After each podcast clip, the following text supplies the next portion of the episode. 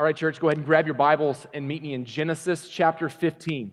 Genesis 15. Turn your Bibles on on your phones or grab your Bible and uh, meet me there. If you don't have a physical Bible, we actually have some hard copy Bibles at the back at the back of the room. If you want to go grab one of those, or if you grab one on the way in, you can consider that Bible our gift to you. If you don't own a Bible, we'd love if you would keep it and read it, and um, yeah, bring it back next Sunday as we continue in chapter 16.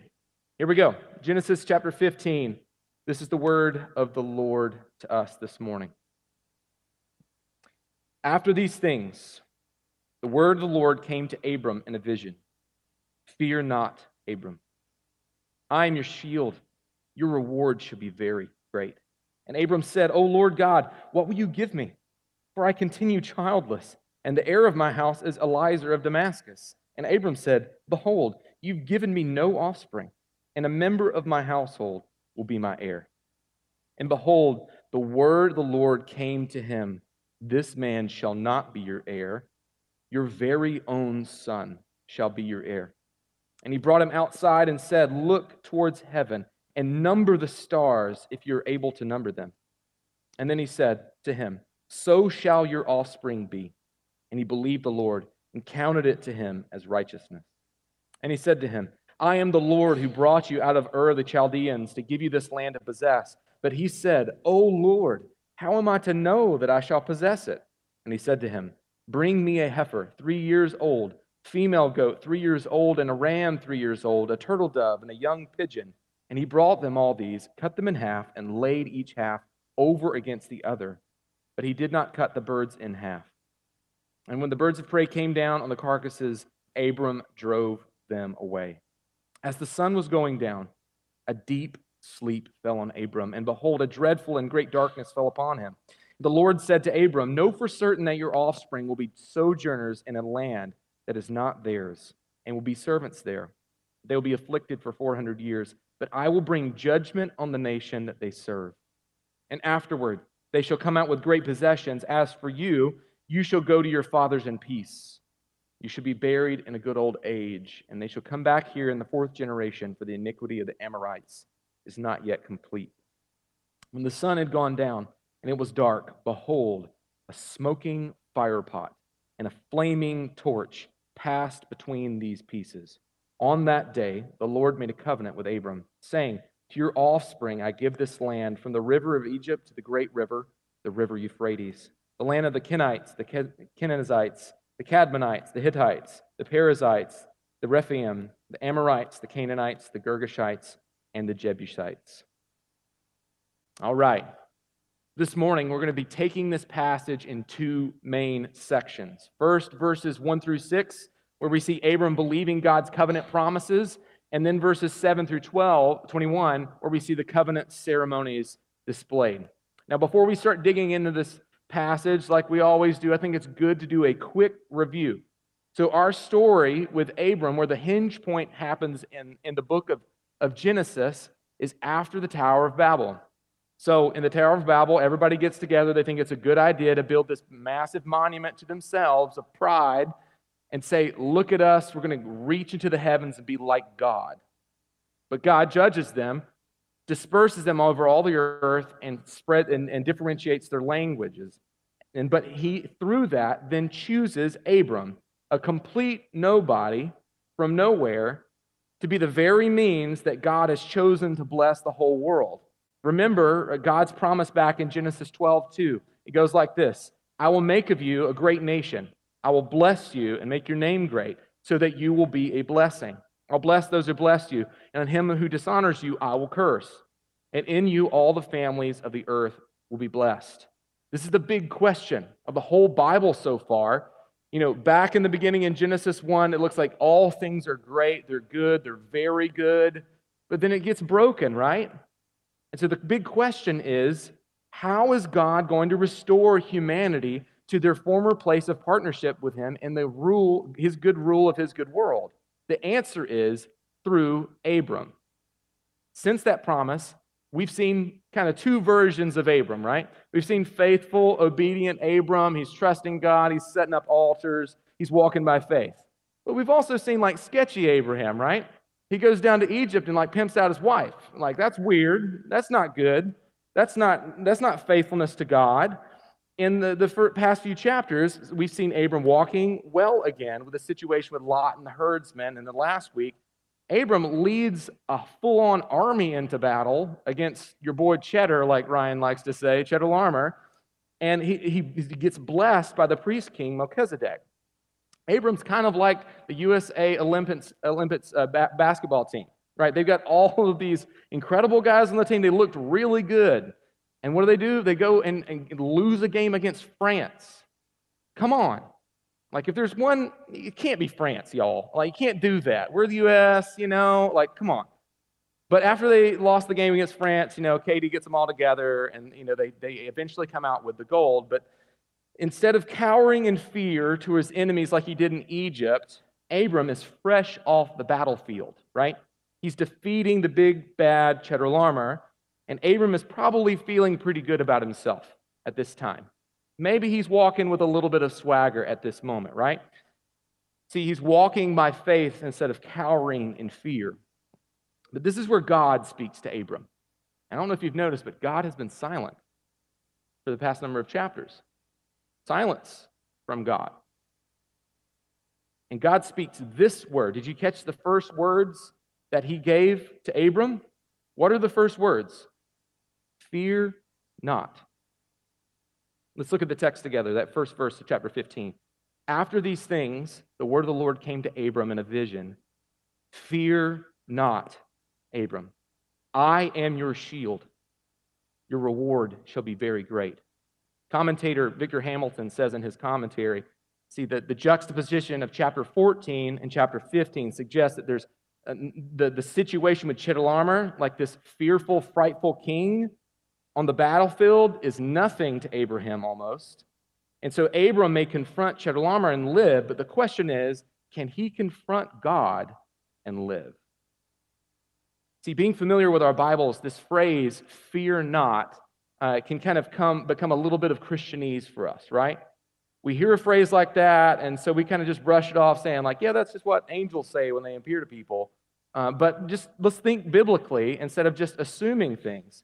In Isaiah 6, where the prophet sees a vision from God in his holy temple, Isaiah sees this vision of God sitting on a throne in all of his glory and all his power, and just the sight of God in his holiness, as Isaiah assumes he's going to die. Like he's seeing, he can't live, he's going to die. He says, Woe is me. I'm a, I'm a man of unclean lips, living in a generation of unclean lips. I'm going to die, is the assumption here. John the Apostle in Revelation sees Jesus in his glory in a vision, and he falls down at his feet as though dead. Did you know the first thing that he tells John, though? How does Jesus comfort John? He tells him, Fear not. See, in order to understand the weight and worth of God's promise to Abram, we must understand the might and grandeur of God. Let me paint a picture of our God, fresh picture of our God. He is the first and the last. He is the creator of all things. He is the uncreated one who has always existed and by his very words spoke all of creation into existence. He is all powerful. Nothing is too difficult for him. He is all creative, and his presence fills all the reaches of untold galaxies. Therefore, they cannot contain him. He spills out of them. He, he predetermined the exact trajectory and position of our planet. You guys remember that we're on a flying space rock, right? Hurtling around like a NASCAR loop around our galaxy, around the sun, going somewhere around 66,000 miles per hour right now through the reaches of space. We're spinning on an Earth on its axis at about 1,000 miles per hour right now. You know who set it spinning? You know who determined its trajectory? You know that we're not too hot, not too cold, in, per, in a perfect position, rotating around the sun that keeps us from burning up or freezing. God sustains that. God did this. And God perfected our flying space rock to the most minute detail. It's like the song that we sing with our kids Our God is so big, so strong, and so mighty, there's nothing my God cannot do. But this God is not just the creator God, this God is a God who judges the unjust. who holds man accountable for sin, who rights the wrongs of the wicked, who shows his mercy on whom he will. This is the God who appears to Abram. He speaks this word of comfort and a word of promise. He says to Abram again, Fear not. But he also says, I am your shield. In one way, God is saying, Yeah, I know. I'm intimidating. I am something to be feared, but I myself am the thing that's protecting you. This is the God who reveals himself to Abram. He is the one who protects Abram. And he says, Your reward should be very great. And then we have Abram's response to God. At first glance, it looks like Abram is complaining to God, right? It's easy for us to read it like Abraham saying, uh, God sure is taking a sweet time up there. Still got an heir. Meanwhile, old Eliezer is eyeing all my money. He's going to get all my stuff. But I think we need to notice that Abram, he's not complaining with God. He's not being cute with God. He actually feels safe enough with God, the God of the universe, to express his actual fears. He's vulnerable with God. God has just told him that his reward is going to be great. And in response, Abram responds by saying, What are you going to give me? Like, more material possessions? What are you going to give me? But it doesn't matter if what you give me if I don't have a son to pass it down to. See, Abram isn't being cute here. He's being vulnerable. If he dies childless, Eliezer will going to be his de facto uh, heir. And that's a real problem because God's made a promise here. And if God doesn't come through with his promises, we got a real big problem with our God. So here's what God does He takes Abram outside for one of the most iconic scenes in all of Scripture. He says, Look up to the night sky. Throw that image up there. Look up to the night sky. I know it's hard to see for you guys on this side of the room, but maybe look over here. He says, Try to number the stars. Maybe we, we should for just a second. Just how many can you count in the next five seconds? Once you get a couple steps, a couple, you know, you allow yourself to try to attempt this task, you realize the futility of it. 998, 990, oh, gosh, I messed up. I got to start over again. See, God doesn't leave Abram to flounder in this impossible task for too long. Even in the Hebrew here, it looks, it seems like God is almost giddy to tell Abraham, so shall your offspring be. You know that thing you're worried about? You know that thing you're doubting, you're tempted to doubt about? Here's how much I have it covered. Think about how comforting a, comforted Abraham would be in this moment. This is what your offspring are going to be like. God is showing Abraham in a grand scale that the real reward that Abraham is going to receive from him is going to be a miraculous baby boy who will be, will be the father of countless generations. And Abram, with all of his faults and all of his insecurities, he believes God's word. He gets it right. God counts this belief as righteousness towards him, we find out in verse 6. Now, righteousness. This is another $5 word, word, right? And so it's better to stop and make sure we all understand it. Definition, really easy one, it's going to come up on the screen. Righteousness is right standing with God. I know just reading the word is kind of like duh, right? right standing with God. You know, you and God are good. So the opposite of righteousness would not be in right standing with God. Now, if you're familiar with the Bible at all, you'll understand there's one thing that separates us from right standing with God, and that is sin. That's right, sin. So, according to almost everybody and every other religion on the planet, the way you make yourself right with God is by trying to tip the scales, right? Trying to do a bunch of good stuff to make up for all the bad stuff you've done, right? You just do a lot more things good than things bad, and there you go. But according to these, this verse, in verse 6, there's only one way to be in right standing with God, and that is what? Faith. It's faith. He believed God, and he counted it to him as righteousness. So in the New Testament, fast forward to the New Testament, Paul picks up this ball and like Forrest Gump, like runs all the way through the end of the stadium with it. I mean, like no stopping Paul on this topic of faith right? And so, what I want you to do is keep your finger in Genesis 15 and flip over to Romans chapter 4. Romans chapter 4. We're just going to let Pastor Paul preach at us for a little bit. I'm letting him have the wheel, and uh, he's just going to preach at us for the next couple of minutes, all right? So, Romans chapter 4.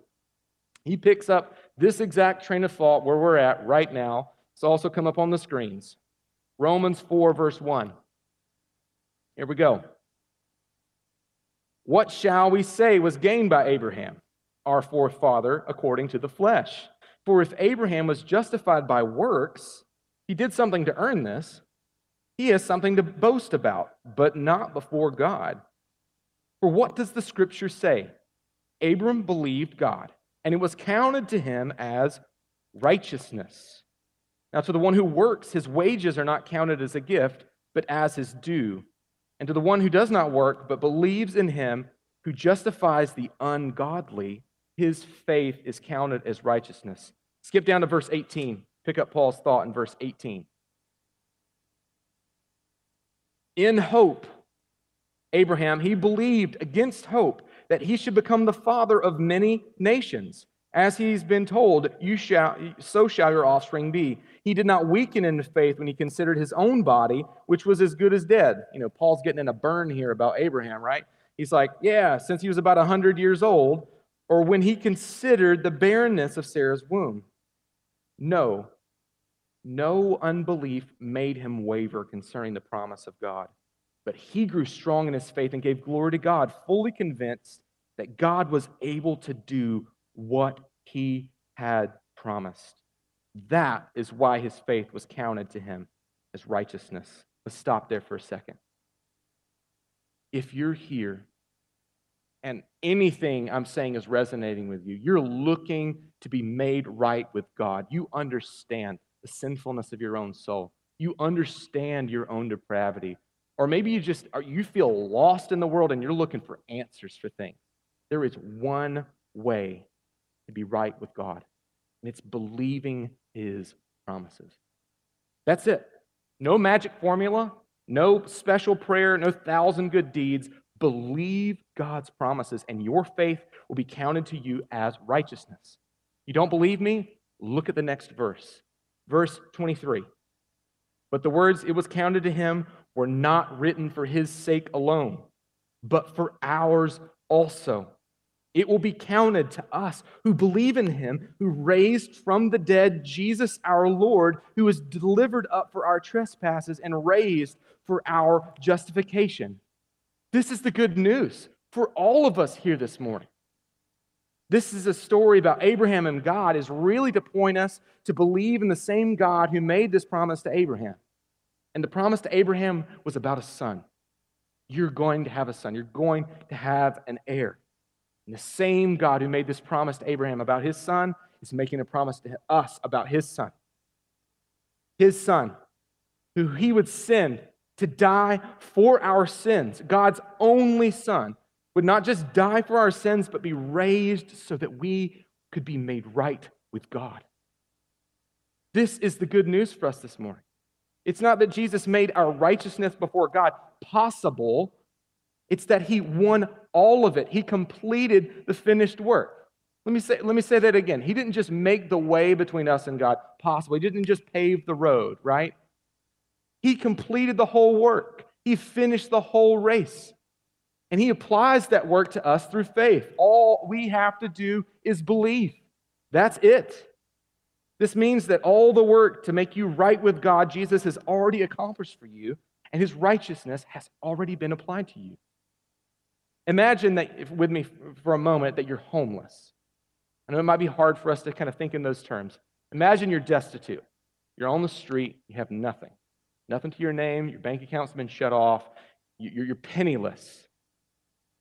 But then a limo drives up.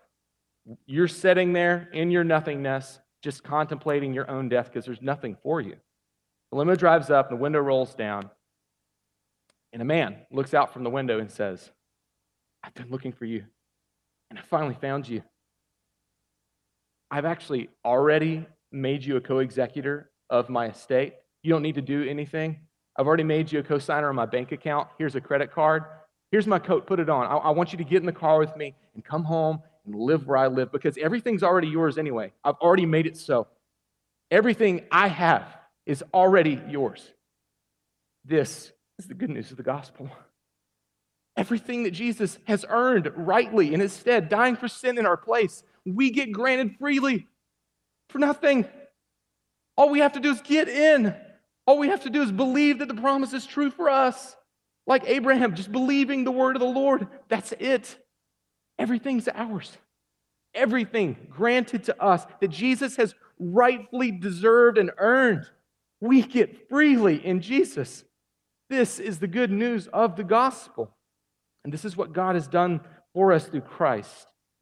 And the crazy part about Genesis 15 is that all of this has already been pre shadowed and foreshadowed in the story with Abraham. See, the whole Bible is telling us this one story. This one story about God's incredible covenant promises that are to be received by faith. Flip back to Genesis 15. Flip back to Genesis 15. You thought we were done. No, we ain't. Here we go. After Abraham believed God, God reiterates his promise to Abraham that, that, that, he's brought him from Ur to possess the land where he currently is, and that, that future promised land in verse 7.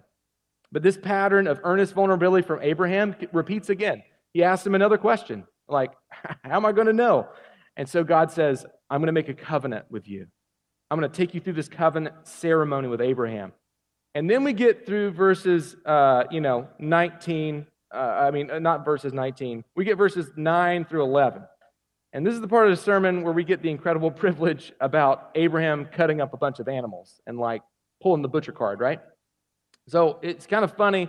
Um, as I continue to read the text over and over and over this week, you actually kind of notice God tells them to get the animals, but he doesn't tell them what to do with the animals.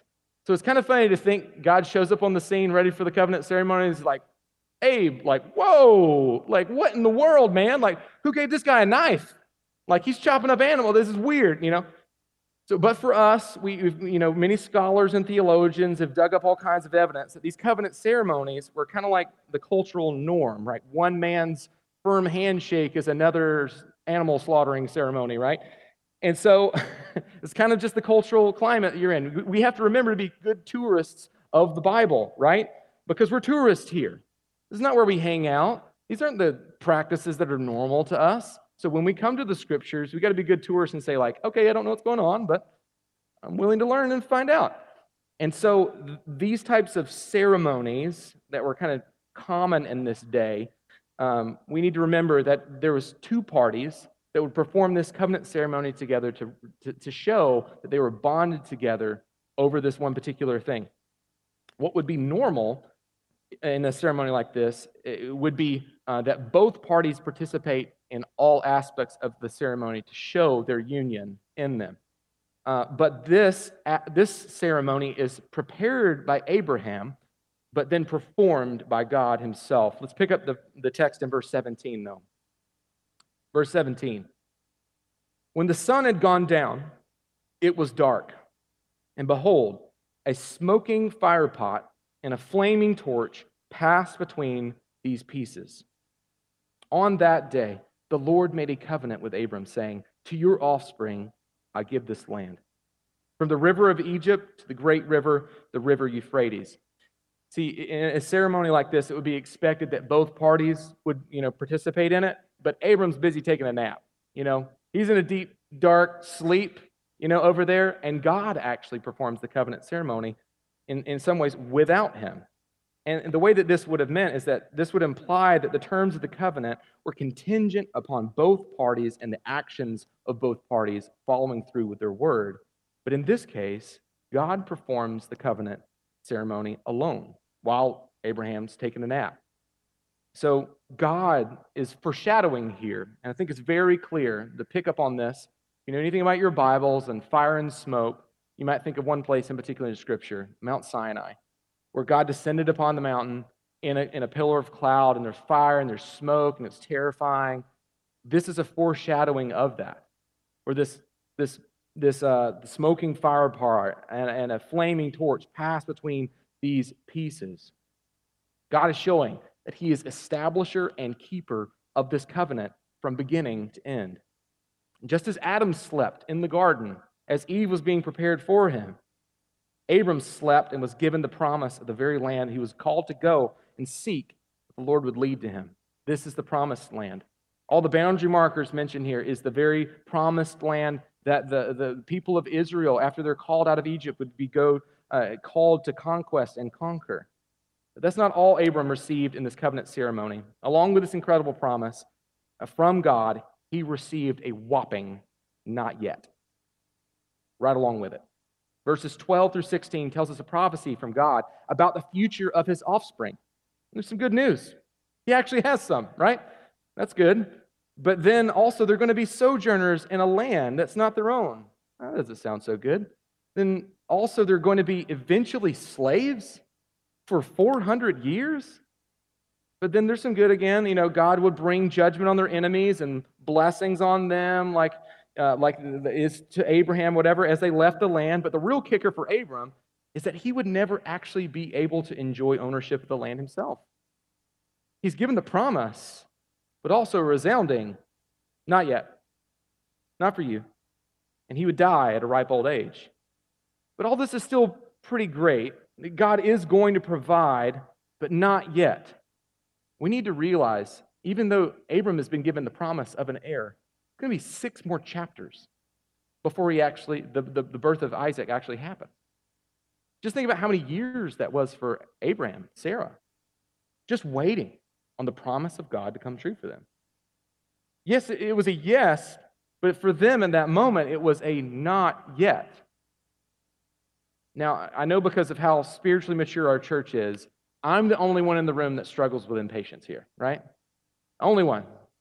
Like, I do countdowns in my head when I'm like filling up a water bottle, you know, at a water fountain. I'm pretty sure I've timed myself tying my shoes before because it's just, you know, I can't, I had Spotify account, like the paid premium account, before it was cool because I couldn't stand the 30 second commercials. It's like, give me my next Mumford & Sons song or whatever. It was in college. So this impatience, this sense of, of, of not yet, you know, if I was put into Abram's shoes, I would probably be tempted to doubt God rather than continue to trust the promises of God in that period of, of waiting. And I think for most of us, what we really want is we want a clear yes or a clear no. On every decision, every prayer, anytime we ever ask God for anything, give us give me a clear yes, give me a clear no, right? But so many of the stories of the Bible teach us how to live in the not yet. In the yes, but not yet. Maybe, and this is going to get real for a second, folks. Maybe it's experiencing freedom from an area of struggle in your life. You thought this would be dealt with. You probably, man, I thought I would never struggle with this again, but not yet. Maybe it's healing from disease. And we serve a God that controls the universe and the galaxies, but why do I still have this disease? Why do I still have this sickness? Why do I still struggle with this thing? Maybe it's seeing your dreams realized or having what you imagined at this point in your life. It's just not materialized yet. Not yet for you. See, God calls us to live holding firm to his promises, but also to the reality that we may never get in this life the things that we will have eternally, eternally with Jesus in the new heavens and the new earth. See, maybe you won't ever be able to afford that incredible house that you've always longed for and that picture perfect thing in your mind. You have the promise of Jesus, the meek will inherit the earth. Maybe you have to live with an illness for the rest of your life, but in eternity, sickness and death, they will be no more. God will bring an end to it for you. Maybe you, you won't ever get the things that you want in this life, but think of an eternally, righteously exploring the redeemed cosmos. Maybe you won't get to hike Mount Kilimanjaro in this life. Maybe there's something that's going to prevent you from doing that or doing something that you want. Maybe you'll have to always live with some level of struggle in your walk with Jesus. But in heaven, with Jesus, in the new heavens and the new earth, there will be no more sin. There will be no more darkness because Jesus will be the light. There will be no more death because it will be no more. God Himself is going to wipe away every tear from every eye. And, church, that should bring us massive amounts of comfort. I know it's really hard for us to live in that space. And Lord knows I often find myself there. But what we're called to do in those times is to trust the promises of God. Because the promises of God never change. Because God never changes. His promises never change because God never changes. See, the reason why not yet are so hard is this while we wait in them, we're tempted to, to believe that God isn't going to make good on those promises. But we have unshakable promises. We have unshakable promises like in 1 Peter 1. Like I read at the beginning of this gathering. I'm going to read these words over you again, church. Hear these words as promises, precious promises, to be held on by you that are specific to you by God this morning. Listen to this. Blessed be the God and Father and Lord of Jesus Christ. According to his great mercy, he has caused us to be born again. What are you? You're born again. To what? A living hope through the resurrection of Jesus Christ from the dead. And not just that, you have an inheritance, an inheritance that's imperishable, undefiled, and unfading. And where is it kept? In heaven for you and who God's power, by God's power are being guarded. Who guards you? God guards you. Through faith for salvation ready to be revealed at the last time. What do we do in this? We rejoice, though now for a little while, if necessary. We have been grieved by various trials in the not yet, so that the tested genuineness of our faith, more precious than gold that perishes, though it's tested by fire, may be result to be in the result of praise and glory and honor at the revelation of Jesus Christ. Church, though you have not seen him, you love him. Though you do not now see him, like Abraham, he didn't get to see his promises realized in his time. We rejoice with joy that is now inexpressible and filled with glory, obtaining the outcome of your faith, faith like Abraham salvation of our souls. That's good news. That's good news that I need to hear. I need to preach to myself daily, that I need to cling to with everything I have, because I'm being kept by God. I have an inheritance by God. We have the promises of God. We know the end of the story, like Abram. And like Abram, we're called to walk, to walk by faith and trust the God of the promises. Church, we're going to leave these doors in the next couple minutes. Fear not. Let those words from God, fear not, mark you as you walk into the week ahead. Let's pray together. Lord Jesus, I pray that in this time of response, in this time of worship, in this time of giving and singing, God, that our, our affections may be further stirred by for you, Jesus. That we may again sing of these mighty truths of all the things that you've done for us. May we proclaim these songs as a testimony of our own stories before you, God. May we remember the darkness that you called us from and the glorious light that you have for us that we live in in the here and now, in the already and not yet of the kingdom that you are bringing here on earth. Lord Jesus, we pray, hasten your kingdom come, your will be done on earth as it is in heaven. Today, meet us with faith. Meet us with the goodness of your word, our daily bread to us. Lead us not into temptation, but deliver us from the evil that surrounds us. God, I pray these things. We would be saturated by the truths of them in your name. Amen.